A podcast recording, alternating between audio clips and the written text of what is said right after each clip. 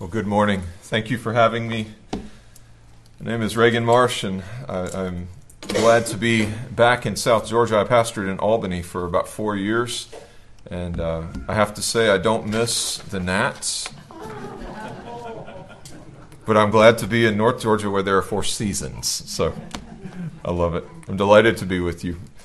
If you open your Bibles with me this morning to Hebrews chapter 9. The New Testament book of Hebrews, chapter 9, is our text. We've titled the sermon this morning, The Four Last Things.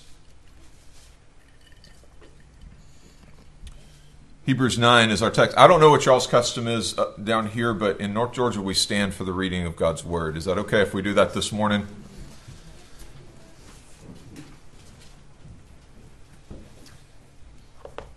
Hebrews chapter 9, we're going to begin reading in verse 11. This is what the Holy Spirit says. This is the Word of God. Let us hear the voice of our King. The Bible says, But when Christ appeared as a high priest of the good things that have come, then through the greater and more perfect tent, not made with hands, that is, not of this creation, he entered once for all into the holy places, not by means of the blood of goats and calves, but by means of his own blood, thus securing and eternal redemption. For if the blood of goats and bulls and the sprinkling of defiled persons with the ashes of a heifer sanctify for the purification of the flesh, how much more will the blood of Christ, who through the eternal Spirit offered himself without blemish to God, purify our conscience from dead works to serve the living God? Therefore, he is the mediator of a new covenant so that those who are called may receive the promised eternal inheritance, since a death has occurred that redeems them from the transgressions committed under the first covenant. For where a will is involved, the death of the one who made it must be established. For will only takes effect, uh, for a will takes effect only at death, since it's not in force as long as the one who made it is alive. Therefore, not even the first covenant was inaugurated without blood. For when every commandment of the law had been declared by Moses to all the people, he took the blood of calves and goats with water and scarlet wool and hyssop, and he sprinkled both the book itself and all the people, saying, This is the blood of the covenant that God commanded for you. And in the same way, he sprinkled with the blood both the tent and all the vessels used in worship. Indeed, under the law, almost everything is purified with blood. And without the shedding of blood, there's no forgiveness of sins. Thus it was necessary for the copies of the heavenly things to be purified with these rites, but the heavenly things themselves with better sacrifices than these. For Christ has entered not into holy places made with hands, which are copies of the true things, but into heaven itself, now to appear in the presence of God on our behalf. Nor was it to offer himself repeatedly as the high priest enters the holy places every year with blood not his own. For then he would have had to suffer repeatedly since the foundation of the world. But as it is, he has appeared once for all at the end of the ages to put away sin by the sacrifice of himself. And just as it is appointed for man to die once, and after that comes the judgment, so Christ having been offered once to bear the sins of many, will appear a second time, not to deal with sin, but to save those who are eagerly waiting for him. This is the word of God. Amen. Amen. Amen. Thanks be to God. Father, we love you. We thank you for your word. Will you add now your grace, your blessing to its hearing and its preaching? Give me grace, Lord, to understand your word, to make it known. Spirit, take from what is Christ's and make it known unto us. That is your office, that is your glory. We pray this for the praise of the name of the King of Kings and Lord of Lords, the Lord Jesus Christ. Amen. Amen. Amen. You may be seated.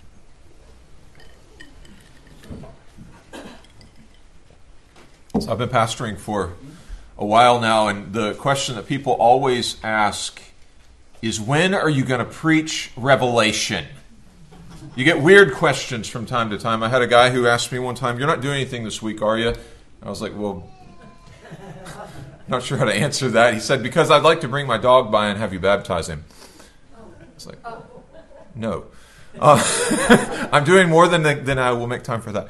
Um, but people, you know, they'll, I had I had a fellow ask me one time, "Why do you wear a beard?" Our last pastor said, "All godly men are clean shaven." It's good to know, right, John? Yeah. I thought I thought if you're a reformed man, you're required to wear a beard. I, I read that somewhere. I don't know. But the question they always ask is, "When are you going to preach on Revelation? When are you going to preach on Revelation on end times things?" One of our elders likes to joke that when you, you come to the, the book of Revelation, when you come to the last things, and everybody always wants to talk about the millennium, at the thousand years of peace that Christians love to fight about. And when, when people begin to ask these sorts of questions, normal pastors will look and we kind of we kind of listen. It's not that we're unwilling to answer the question or unwilling to deal with the text, but usually there's something driving it and, and being a bit of a smart aleck, I'm kind of under my breath going, you know, helicopters, blood moons in Israel, oh my. And, and you, you just, I, that's probably not a very sanctified thing to say in the pulpit, is it? But y'all, when you begin to realize that some 25 to 30 percent of the scriptures concern eschatology, concern the last things you begin to realize if, if I don't have at least some sort of a lens by which to approach these things, then I am missing out on a huge chunk of the scriptures. There's a massive portion of the scriptures that will simply be closed to me. We might say it this way if there is no place in your theology for Christ's return unto final judgment and final redemption, then you have no true gospel. We say that in the creed. I don't know if you guys are, uh, if y'all if y'all do much with the Apostles' Creed. The first two and a half years the Reformation was meeting, we we recited the Apostles' Creed every Lord's Day morning. We're, we're now teaching our people the Nicene Creed, and so they're they're reciting that up in Dalton this morning. But think about this: we affirm this in the Creed. Jesus sits at the right hand of God the Father Almighty. From there he shall come to judge the living and the dead. I believe in the Holy Christian Church, the communion of saints, the forgiveness of sins, the resurrection of the body, and the life everlasting. What are those things? Those are things that are dealing with the last things. The main things of the last things, admittedly, but the last things. There's much that we can know, there's much we cannot, and there's much love and grace we've got to show because there are parts of this that are just simply hard to understand. We're dealing this morning with the four last things. And I read a, a big chunk of Hebrews 9, but we're thinking primarily at the end of it. If you look at the beginning, at the end, sorry, of verse 26. But as it is, he, this being Jesus, has appeared once for all at the end of the ages to put away sin by the sacrifice of himself. That's speaking of the incarnation and the crucifixion, of Christ's appearing, his coming, his humbling himself, being found in the likeness of man, being born of the Virgin Mary, and then not only living a sinless life, that active obedience, that, that he's obeyed in our place, tempted in all points just as we are, and yet without sin. No hope without that, right? But obedience unto death, even the death of the cross. He's appeared at the end of the ages. When is the end of the age? Anytime since Jesus died. To put away sin by the sacrifice of himself. And just as it is appointed for man to die once, and after that comes judgment, so Christ, having been offered once to bear the sins of many, will appear a second time, not to deal with sin but to save those who are eagerly waiting for him. You got the four last things there. Four last things death, judgment, hell, heaven. Puritans often spoke of this. Our confession speaks of this because the scripture speaks of this.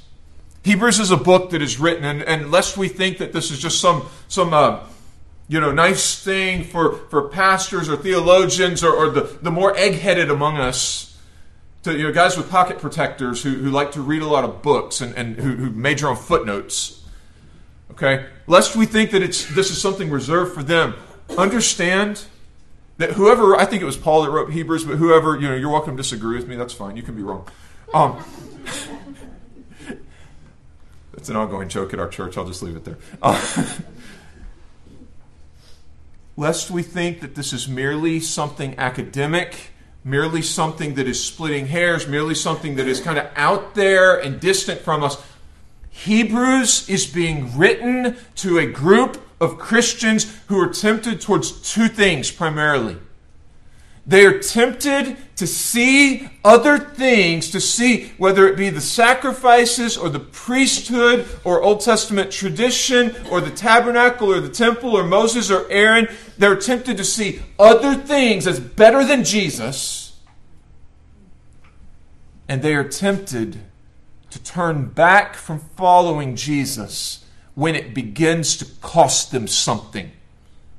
One of the things when you read forward in the book of Hebrews in chapter 12, the, the, the, the writer says, in your struggle against sin, you haven't yet persisted, you're not yet endured until the shedding of blood.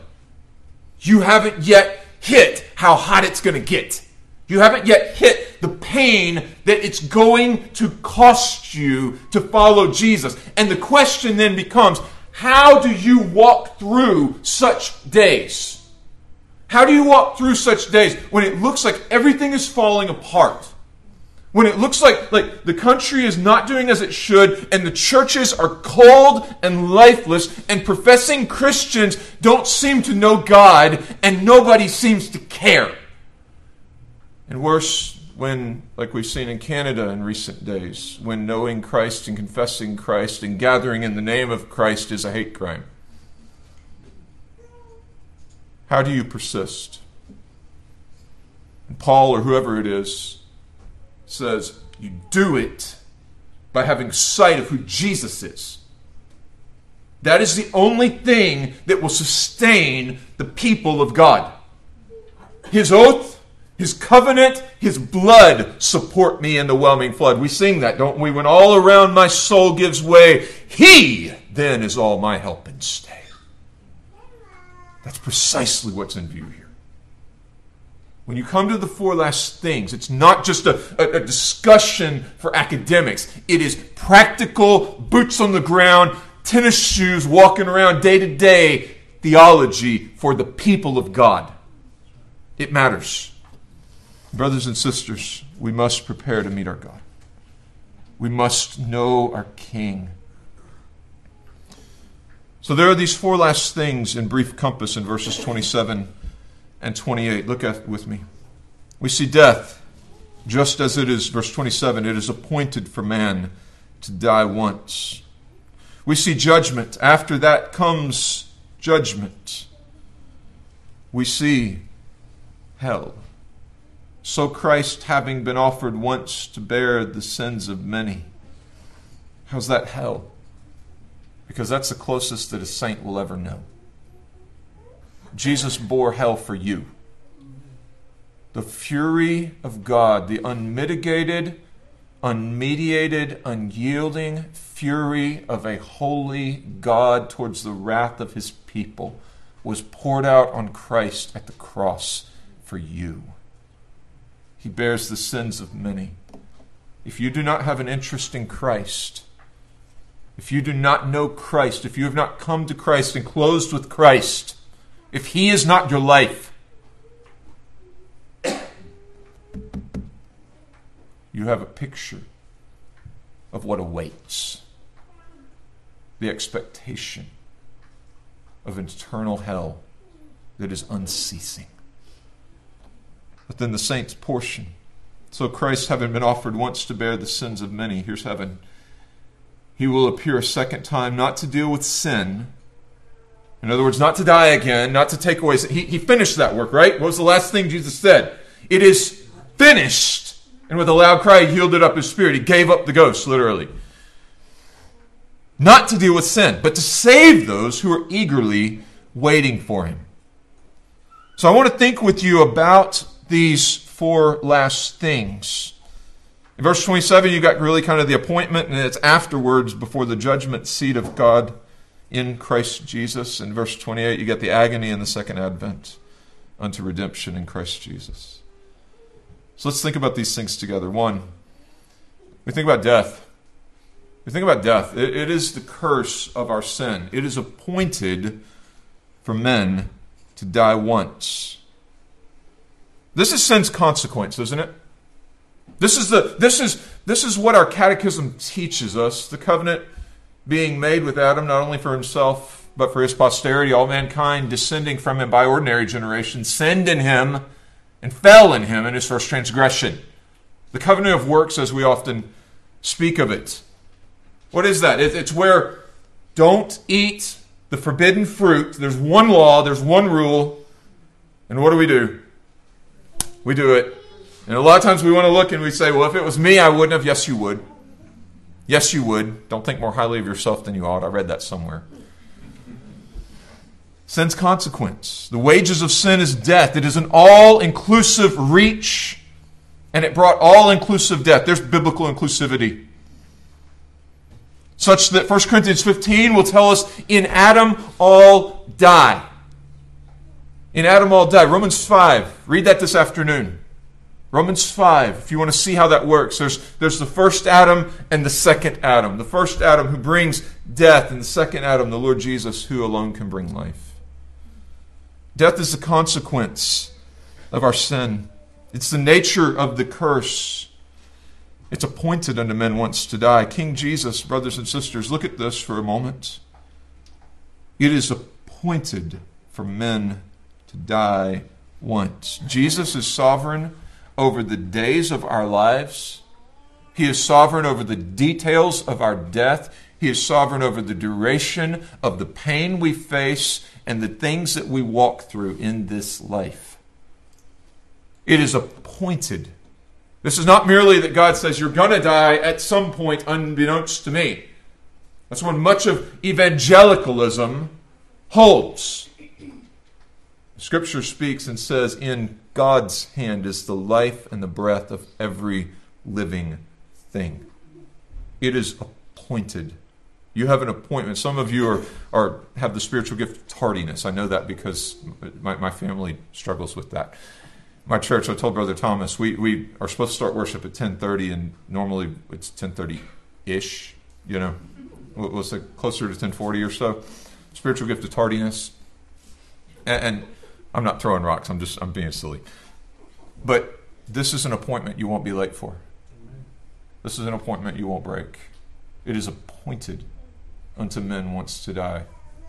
The Lord knows because the Lord has fixed that day, that moment, that way. And you notice that the nature of death here is a frightening thing. It's intended, it's intended to let you feel because what the what the writer is doing in Hebrews 9, what the what the whoever he is is doing in Hebrews 9 is he is showing by way of contrast. He's showing there's there's the, the copies of the heavenly things. I've been preaching through the book of Exodus and, at Reformation, and one of the things as we as we we're in the moral law right now, chapter twenty, but as soon as we get past that, you begin to get into the chapters where uh, Moses receives the instructions about how to make the things that that are the details of the tabernacle, the things that will govern and and, and uh, accentuate Israel's worship. And one of the instructions that the Lord gives very specifically there is see to it that you make things everything exactly according to the pattern. Why? Well, the New Testament picks it up in several places and says because they're copies of the heavenly things. The thing, the point is not to reproduce a little bit of heaven on earth so much as it is to say there is something that sets God apart, something that sets the people of God apart, something that when we come into His presence gathered in His name for His worship, there is a tangible distinction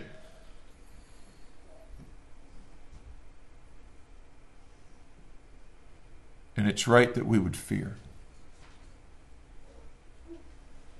The fear that the saint has, that is that of a father, is a holy fear. It's a holy reverence. It's a regard. You think about when your dad was angry, and rightfully so, you knew you had done something wrong, and he wasn't overreacting. He just, he was upset about it. What did he do? You, you, there's, there's a right, you know what? I, I've wronged dad here. I've, I've done something wrong here, and I've got it coming to me, whatever it is. For the one who doesn't know Christ, to consider that it is appointed for man to die once and after that to face judgment is a terrifying thing. You know this is true. You've been to funerals. I've done close to 100 funerals in, in the, the time that God's graced me to care for souls. And at every funeral, there's at least one person who cannot bring themselves to say the word dead or death. Why? Because they're terrified. They're terrified. They, they, they, they brush it off, usually saying, I'm just emotional, I'm just emotional. No, you're afraid.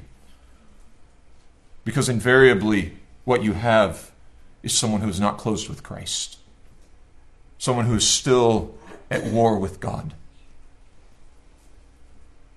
The sinner's fear marks him. There's a note of terror here. But Christ's victory is here as well. Because death for the saint is swallowed up in victory. God raised him up. God loosed the pains of death. Acts 2, this is the apostles preaching. It was not possible for Jesus to be held by it. Christ's victory. Death is swallowed up in victory. Oh, death, where is your sting? Oh, grave, where is your victory? And the result of that, why, why are we talking that? Because for the Christian, for the Christian, our experience then is to look and say, okay, I will die. I will die. Martin Luther said it really well. I keep two days on my calendar. This day, because I, I don't know, I don't know if I'll finish it, and that day. The day of my death, the day that I meet God, the day that I stand before Him. Everything else is just kind of details. But for the Christian, listen. When we have something like this, a text like this, it's appointed unto men once to die and after that to face judgment. There's, there's part of you that, that it unnerves you, and there's part of you that you look and you say, That's the day I see my king. That's the day I go home. Paul would look in 1 Corinthians 3, and you remember the, you remember the context, where the people at Corinth were boasting and they were saying, well, I'm of, I'm of Paul. Well, I'm of Cephas. Well, I'm of Apollos. Well, I'm of Christ. They're picking and, and choosing sides based on either theological emphases that they liked or whoever it was who had led them to the Lord. And Paul looks at them and he says, enough of this. One, that's foolishness and it's, it's wrong. But two, everything is yours. Whether Paul or Apollos or Cephas or Christ or life or death. There's a reason that for me to live is Christ and to die is gain, has been the hope of thousands of saints on their deathbed. Because Jesus has walked through it and Jesus has sanctified it to us. And so for the saint, we look and we say, there will be a dying day and it will be a gaining day. But we learn to plead with people to weigh out their days and to see their king. Death is the result of sin's curse. It's given by Jesus, it's tasted by Jesus, it is defeated by Jesus. I may ultimately live a troubled life, but I have peace with God through my Lord Jesus Christ. And that is something that no illness, no circumstance, no grave can ever take from me because it is sealed in the blood of the cross. Thanks be to God. There's a second piece of this. Look at the text again, verse 27. Just as it is appointed for man to die once, and after that comes judgment. There's judgment. Now, again, we don't like to think about this. Listen to how the, the Catechism describes this. This is question 42 and 43. But what shall be done to the wicked at their death? The answer The souls of the wicked shall at their death be cast into the torments of hell. Their bodies lie in their graves till the resurrection and judgment of the great day. And so then the catechism says, so what shall be done to the wicked at the day of judgment? All right, if that's if that's the day of their death. How, how do we get? Let's move it forward. What about the day of judgment?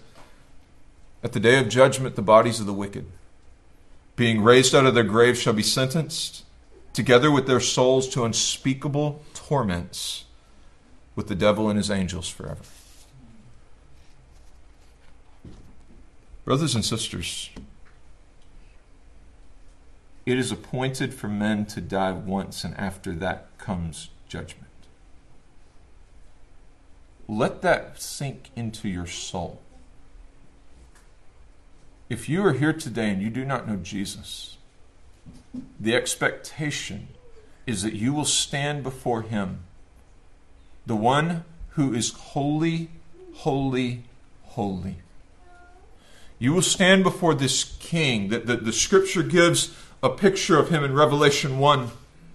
When John sees Christ, the risen Christ, the same Jesus that you will stand before, he describes him in such a way, with such brilliance, with such radiance, with such purity, with such searching knowledge.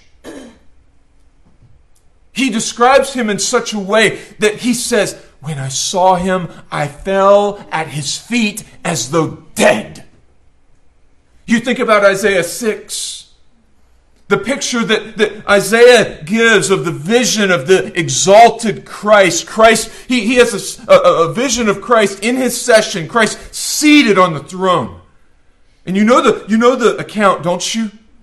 Where the, the seraphim are flying day and night. And with, they got six wings, right? They're covering their, covering their faces because he's too holy to look on. They're covering their feet because they're creatures. And day and night, they never cease to cry out to one another, Holy, Holy, holy is the Lord God Almighty. The earth is full of His glory. And what happens? At the sound of their praise, the temple shakes. And Isaiah, in the, the presence of this king, he is literally coming unglued. There is no other way to describe it. He says, Woe is me! I am undone! I have seen the Lord! He comes apart. We would call it a psychotic break today. He is losing it. And this is a saint. This is one who knows. This is a prophet for crying out loud. Is a preacher. He says, I've seen the Lord. I, am a man of unclean lips. I live among a people of unclean lips. I'm dead. judgment. If this, hear me, if this is the saint's experience, just in vision form, what will it be for you if you do not know Jesus as your King? There is nowhere that you can hide. Did you catch the, the picture when, when we read from Revelation 20 earlier? There was nowhere that they could go. The earth is not only full of the glory of God, but God Himself fills heaven. There is not a thought that we can have. There is not a word that we can say. There's not a, a glance we can steal. There's not a, a, a, a you pick your sin of choice.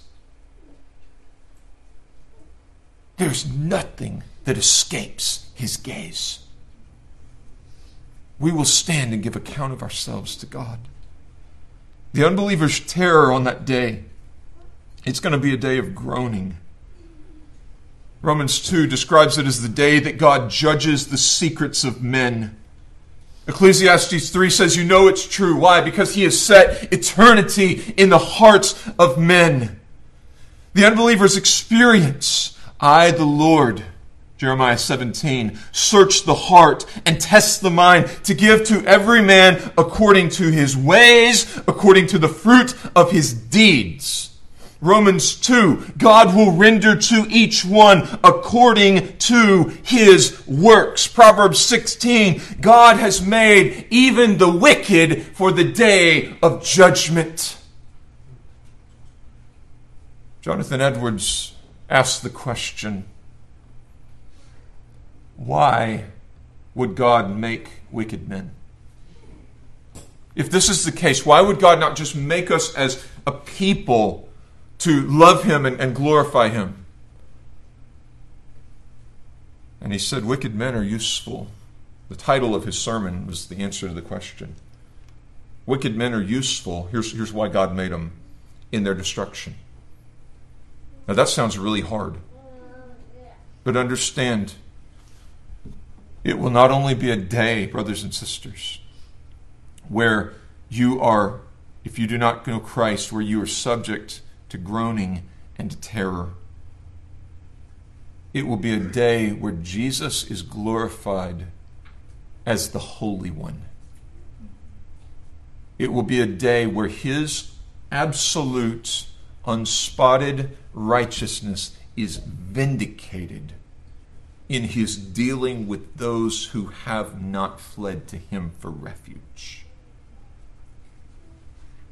It is a day of judgment and holy vengeance. As Scripture said to the rich man in torment, you had good things in this life, brothers and sisters. If your best life is now, there is hell to pay later. I don't know another way to say it than that. But at the day of judgment, there will be also grace. Because when you've seen something so heavy as this, you understand that there will be Christ's reward. Isaiah 53, the, the language that is used in verse 28. So Christ, having been offered once to bear the sins of many, it's drawn directly from Isaiah 53, that he bore the sins of many. The scripture tells us in Isaiah 53, 10 and 11, he shall, after the suffering of his soul, after the travail of his soul, just the agony, literally, of his soul, he shall see the light of life and be satisfied, and by his knowledge shall the righteous one, my servant, justify the many. You see a picture of resurrection. He shall see the light of life and be satisfied. You see the picture of an eternal kingdom, an eternal rule. He shall prolong his days. You see the picture of many sons being brought to glory, of grace for those for whom he died, of grace for those who have fled to Christ. He shall see his offspring. It's because he bore the guilt of many. So when Jesus returns to judge the living and the dead, it's because he is the one to whom all judgment has been entrusted. He is the one to whom the Father uh, has, uh, sorry, the one whom the Father has sent to be. You know, Second Thessalonians 1, y'all, y'all were reading Second Thessalonians, so you'll recognize this. When Jesus returns, part of the judgment is that he is glorified in his saints and marveled at among all those who believe. Why? Why does that deal with judgment? Because we look in that moment and we say, This is who he is, and that over there is what I would have faced if he had not borne it for me. And in that moment, to you who believe, he is precious. Death and judgment, brothers and sisters, are these things. The believer will not pass into judgment. Jesus was judged for you. Scripture tells us the punishment, that is the judgment, for our peace was upon him. And by his wounds we have been healed. We all, like sheep, were going astray. Each of us have turned to our own ways, and the Lord hath laid upon him the iniquity of us all. The believer's joy is that on that day of judgment, look at this, you will account to God, but you will not be judged by God. Look at the, look at the way this works. Just as it is appointed for men to die once, and after that comes judgment, so Christ, having been offered once to bear the sins of many, will appear a second time, not to deal with sin. The saints experience. While, the, while those who do not know Christ, it is a day of terror, weeping, gnashing of teeth, wailing. It is the worst day in all of eternity, bar none, and it only grows For the saint, we look and we say, Jesus has dealt with my sin, and Jesus is not coming back to deal with my sin again. He has covered it, past, present, future. I have been fully forgiven. He has fully atoned for my sin with his precious blood. I will see him as he is. I will see him in the radiance, the fullness of his glory, and I will have joy. He comes to be glorified in his saints and marveled at among those who believed. He welcomes you, Jude 1 tells us, into his presence with great joy. And the things that we have done, I think this is one of the most precious things in the world to remember as we think about this text. The things that we have done to seek to honor him. We understand, don't we, that, that we are people with mixed motives on a good day, right? On a good day. Don't sit there and look spiritual at me. You know it's true. you know it's true. The Bible tells us God is not unjust. He will not forget the work that you have done or the love you have shown to saints in His name. At the day of judgment, when the righteous are acquitted, we are declared not guilty. We are, we are declared to be forgiven. We are declared and, and known as the sons of God. On that day of judgment, reward is there not because of our merits, but because of Christ. You say, no, the, the text just said, you just quoted us that God is not unjust. He won't forget your works. That's right. Why? Because truly, O Lord, you have done all our works in us. It is God who works in you to will and to do according to his good pleasure. We are God's workmanship, created in Christ Jesus unto good works, which he prepared in advance that we should walk in them. Brothers and sisters, we're not puppets on a string, but we're walking out what God's planned. And God loves his own handiwork in his people. The saints' experience at the day of judgment is being found in Christ and our righteousness in Christ and our sufficiency in Christ and our standing in Christ and our surety in Christ and our reward in Christ and everything so that we say with Paul in Colossians 3 Christ is my life. That's why he ends here. He appears not to deal with sin, but to save those who eagerly wait for him. That's lovely. That's lovely. We've, we've forgotten how to sing over that. A third piece of this. I've thought about death and judgment. Real upper this morning, right? Hell. Hell is the sinner's eternity.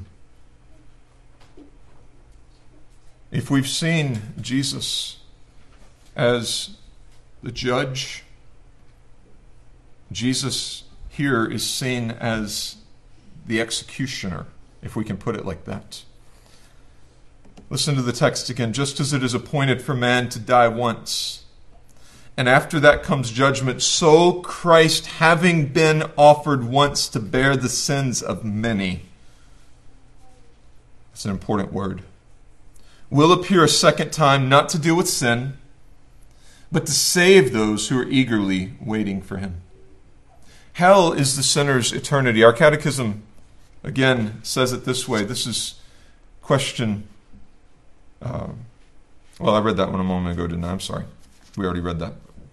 Question 42 and 43 about the, the, the death and the day of judgment. What, what is done with the bodies of the wicked and their souls cast into hell? As I've been preaching through Exodus, one of the things that has, stru- has struck me is that Jesus is the one who saves his people from their sins, which we know that at one level, but we don't. We often think of you know it's kind of God in in some general undefined way in the Old Testament. The New Testament tells us in Jude that it is Jesus who saved a people out of Egypt. It is Jesus who afterward destroyed those who do not believe. And when we come just listen, I want to read you three verses. This is the threatening of the final plague, the death of the firstborn. Exodus 11, verse 4. So Moses said, Thus says the Lord. This is, thus says, this is what Jesus says. Let's put that in our vernacular. Thus says the Lord. About midnight, I will go out in the midst of Egypt. And every firstborn in the land of Egypt shall die, from the firstborn of Pharaoh who sits on his throne, even to the firstborn of the slave girl behind the handmill, and all the firstborn of the cattle. You look over at chapter 12, verse 12. Moses is telling the people what the Lord said. For I will pass through the land of Egypt that night, and I will strike all the firstborn. In case it wasn't clear, when, when he goes through the land of Egypt and all the firstborn die, it's because it's at his hand. I will strike. I will strike all the firstborn in the land of Egypt, both man and beast, and on all the gods. You hear that in quotes, right? All the gods of Egypt, I will execute judgments. I am the Lord. You hear that then in chapter uh, 12, verse 29. So the Lord doesn't just speak in generalities and He doesn't just make a promise. At midnight, the Lord struck down all the firstborn in the land of Egypt. Hell is the eternal striking down of all those who have not bowed the knee to King Jesus. Hell is the eternal, holy, pure, undefiled wrath of God unceasing, conscious, forever. It is personal. You do not just simply, you know, it's not a party. It is for you. This is what the scripture tells us. It's a deserved place. The wages of sin are death, and they always have been. The nature of sin has always merited death. Hell, the scripture describes it like this Second Thessalonians 1 as being a day when the Lord Jesus is revealed from heaven with his mighty angels in flaming fire, inflicting vengeance on those who do not know God and those who do not obey the gospel of the Lord Jesus. If you go back a verse before that, scripture tells us God considers this just. That's not how we like to think, is it? That is hard to hear. It's hard to preach, but it's what the scripture says. It's vengeance because we have despised him. We've disobeyed his word in our sin. We've disregarded his glory in our pride. It is the absence of God's merciful presence. It is the removal of God's common restraining grace. It is the ongoing experience of God's unmediated wrath forever. So it tells us something about the nature of sin, doesn't it? Because if our sins, if the slightest sin deserves this, then we begin to realize that the nature of even the slightest sin is in unspeakable heinousness, unspeakable rebellion against one so great. Jonathan Edwards said this way The level of offense rises in direct proportion to the dignity and majesty of the one who is offended. If we can put it this way, brothers and sisters, no one in hell should be anywhere else. No one in hell should be anywhere else.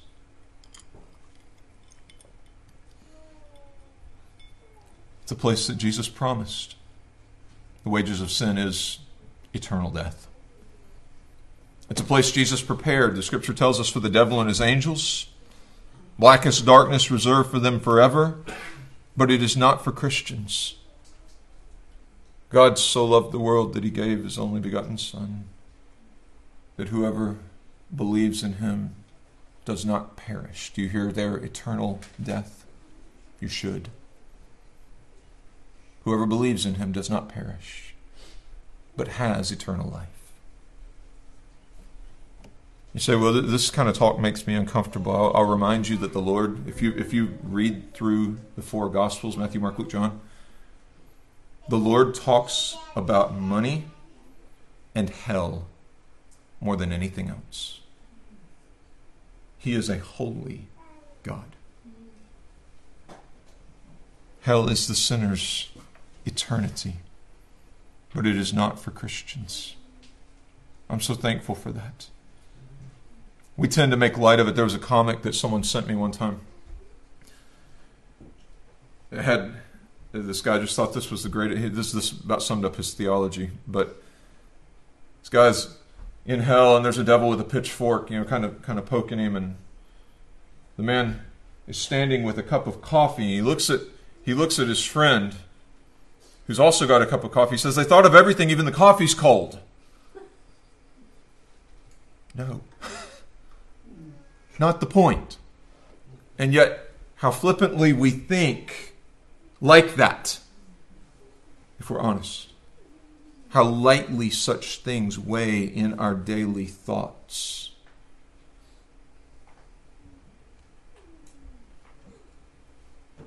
But we end with the final piece of this, and that is heaven. Heaven is the saints' rest. Listen to the scripture again.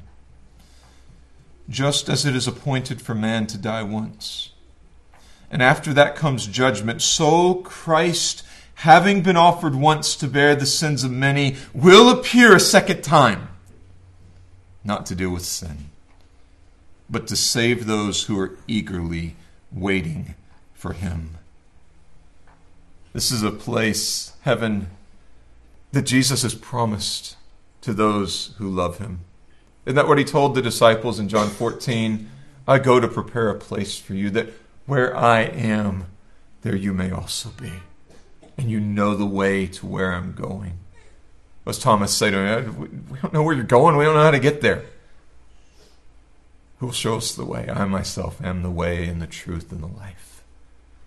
No one comes to the Father but by me. You know this. It's a place that Jesus has prepared for us. It's a place that Jesus also prepares us for. You want to know what heaven is like? Look at the description in Hebrews 12 at the end of Hebrews 12. Listen to this. Because every week, I, I, don't, I don't think we understand this. Every week when we gather as the people of God, whether it be here in Jesup or in Dalton, or, or we, have got a, a, Matt and Danielle in Thailand, or a, a missions uh, church planter that we support in, in Kigali, Rwanda, every week when we gather as the people of God, this is what's happening heaven breaks through. We, we are located here in Georgia, but we are entering eternity. There's a foretaste of the presence of God. Listen to the description. Listen to how he, how he puts it, because he's talking about the, the, the moment of Sinai when the giving of the law is there. You've not come to what may be touched a blazing fire and darkness and gloom and a tempest and the sound of a trumpet and a voice whose words made the hearers beg that no further messages be spoken. In this Hebrews 12 verse 20, they could not endure the order that was given. If even a beast touches the mountain, it shall be stoned. Indeed, so terrifying was the sight that Moses said, I tremble with fear. But you've come to Mount Zion. We're not at Sinai anymore. You've come to heaven. You've come to Mount Zion and the city of the living God, the heavenly Jerusalem, to innumerable angels in festal gathering, and to the assembly of the firstborn who are enrolled in heaven, the church triumphant, the dead in Christ. We worship beside them right now. You've come to God, the judge of all, and the spirit of the righteous made perfect. Salvation has been realized.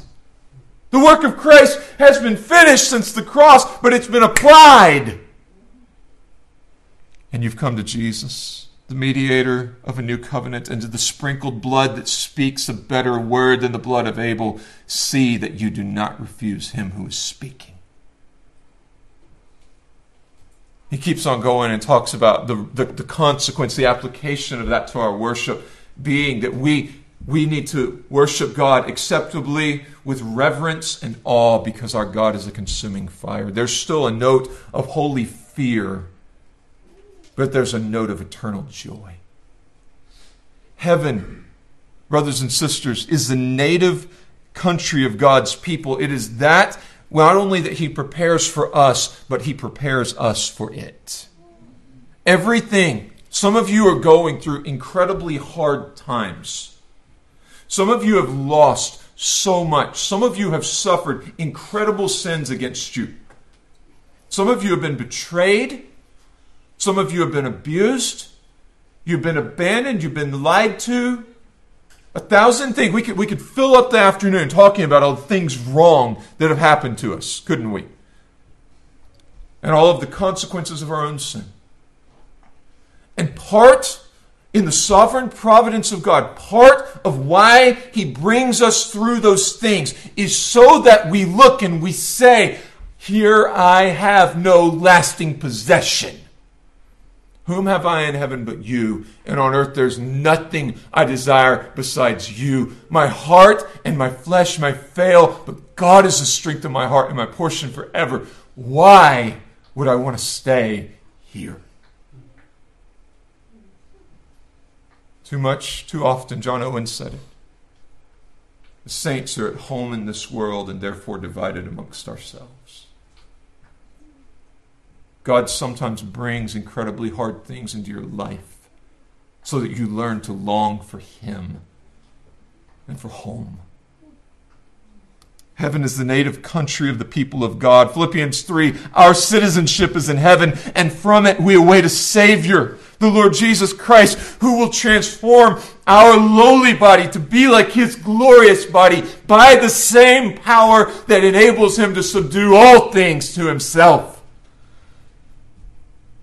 2 Peter 3, in keeping with his promise, not only we wait, we are looking for a new heavens and a new earth where righteousness dwells. It's the dwelling place of God. Psalm 2 talks about this. He who sits in the heavens laughs. He will, uh, uh Psalm 115, our God is in the heavens. He does all that he pleases. Psalm, I think, I think Psalm 89, do I not fill heaven and earth? It's the dwelling place of God, but it's also the dwelling place of God's people. He promises in Exodus 25, I will dwell in their midst. I will make my dwelling among them and walk among them. I will be their God and they shall be my people. You've got kind of a, a picture of Eden restored.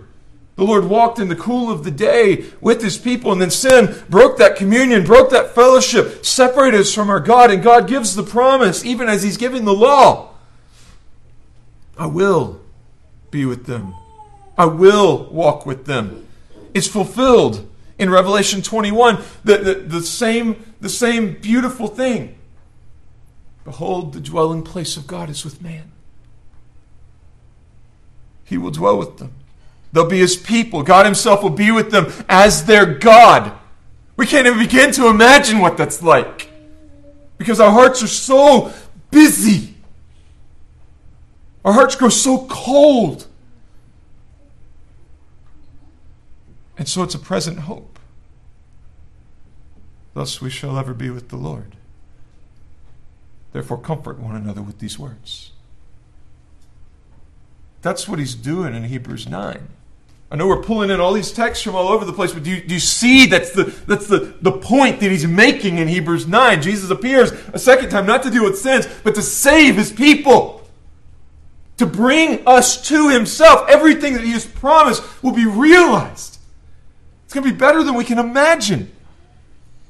When we, we, we often think about, we, we, you know, people, I don't know if you're like me. Again, I told you earlier, I grew up in the country, and so it's like, I'm not throwing, I don't know if you like Southern Gospel down here. I'm not throwing rocks if you like Southern Gospel. I, I, I don't care for it. But that's okay if you do. That's fine. But I say Southern Gospel because so often they talk about, sing, they sing about walking the streets of gold. And it seems like every song is talking about walking the streets of gold. Do you know why they use that language of streets of gold? Do you know why the scripture uses that? Because it's taking that thing that we look at as, as incredibly precious precious metals, right? Things that, that we, we labor and we strive for, and we, you know, when the market is going crazy, and we say, "Here's security, put it, you know, get don't don't worry about stocks, get gold, right? You know, that sort of thing. That's a, gold and silver. It's always going to be stable. That's what people always say. Scripture uses language like streets of gold to show us that those things that we prize most absolutely pale in comparison to the glory of Christ absolutely pale in comparison to the beauty of Jesus, to everything that He is and everything that He has promised to be for us forever. It's taking the lesser so that we can have some way to begin reasoning to the greater. Does that, does that make sense? I was a teacher. Does, does that make sense? Okay, all right, I want to make sure. I don't want to lose you. So it's not that these things are symbolic or undefined so much as they almost defy description.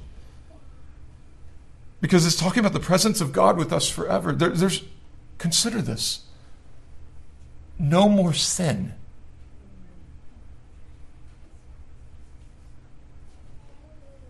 I can't get through 30 seconds without struggling with ungodly anger some days. I can't get through 30 seconds driving yesterday without thinking, what's wrong with you people on the road? right? There are days that you, you can't get through five minutes at the office. I was bivocational for the first 10 years of our ministry. I know what it is to go and punch a clock. I know what it is to work in a warehouse. I know what it is to have a boss and have employees and so forth. I've done management, I've done sales, I've been customer. I, I get it. I know what it is to, to work with the, the, the flaming homosexual next to you who hates everything you stood for and who knows it all because he's a pastor's kid. I know what it is to work with the, the, the raging feminist who hates everything that the scripture says I know what it is to work with the evolutionist and the atheist, and the, I get it. And sin has so permeated us and our thinking. Indwelling sin is so present in us that we almost can't define ourselves apart from it, can we? We tend to think of ourselves in terms of, well, if they only knew. If that ever gets out, boy. And these are shaping things for us. And Scripture says that sin will be no more. I can't even comprehend. I, I, I, I literally, you sit there and try to wrap your head around that. I can't even begin to think what that must be like. No more death, no more tears. Sorrow and sighing flee away. No more regrets. No more night no darkness or sun, because the Lamb in her midst is the light. Heaven is the saints' rest. John Flavel, I'm doing my doctoral work on, on Flavel. And he said, There is no heaven without Christ. Christ is heaven itself. A heaven without Christ would be worse than hell. Heaven is Christ for us and with us, face to face, forever. Brothers and sisters, these are the four last things. It's appointed unto men once to die, and after that to face the judgment.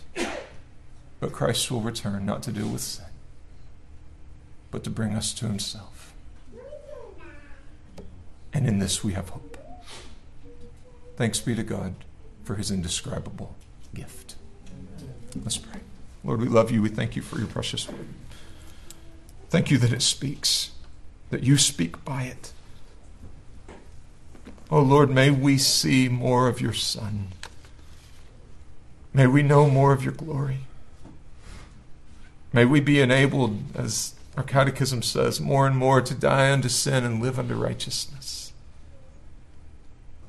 May we be quick to point others to Jesus.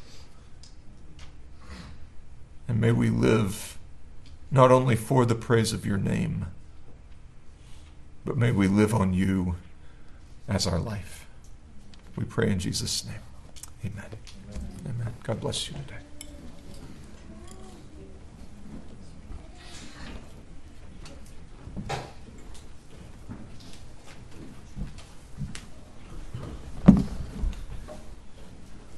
Well, you have heard a very clear um, presentation of the gospel. And you know, here in modern evangelicalism would be where we would give some long, lengthy invitation for you to come to Christ. We don't do that here at Emmanuel Baptist Church. I will tell you this God commands a response repentance and faith. God commands all mankind everywhere to repent of their sins and to believe in the Lord Jesus Christ.